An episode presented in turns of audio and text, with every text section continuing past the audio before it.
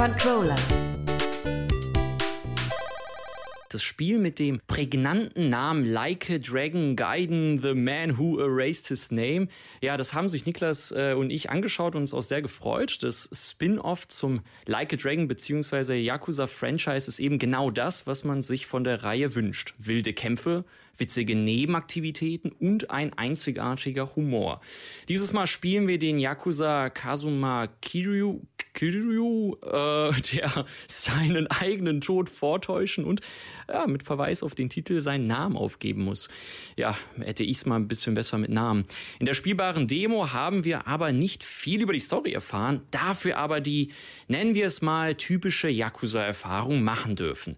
Mein Urlaubskollege Niklas, der findet äh, genaue Worte dafür. Über das neue Like a Dragon, früher als Yakuza bekannt, kann man vieles sagen. Ich glaube aber, unsere Erfahrung spiegelt die Vielfalt der Reihe am besten wider.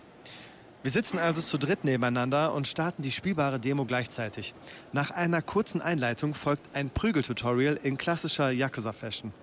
Danach durften wir alle denselben Teil der neuen Hub-Area erkunden. Nach fünf Minuten ist mein linker Nachbar bereits in einem Kolosseum und übt weiter an seinen Kampftechniken.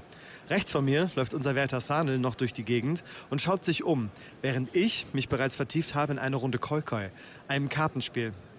Weitere fünf Minuten später hat mein linker Nachbar es immer noch nicht geschafft, das Kämpfen aufzugeben und kämpft weiter in dem Kolosseum. Rechts von mir stellt sich Sanel eins der wohl besten Outfits des Spiels zusammen und ich scheitere kläglich daran, mit einer Kabarettfrau zu flirten und ihr Herz zu gewinnen. Leider konnten wir die neuen Karaoke-Songs nicht antesten, aber vermutlich hebt sich Sega wohl das Beste für den Release auf. Ja, äh, so ungefähr war das dann. Ähm, danke Niklas dafür, äh, dass du auch äh, immer mal wieder spioniert hast, was ich so mache.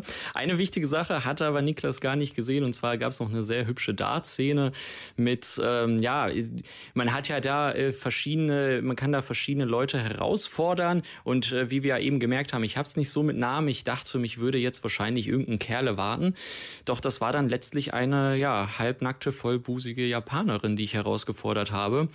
Es ist halt Yakuza, Freunde. Und es war lustig. Uh, Like a Dragon Gaiden, The Man Who Erased His Name erscheint am neunten November für P S vier, P S fünf, Xbox One, Xbox Series und dem P C. w w w punkt köln campus punkt com w w w punkt köln campus punkt com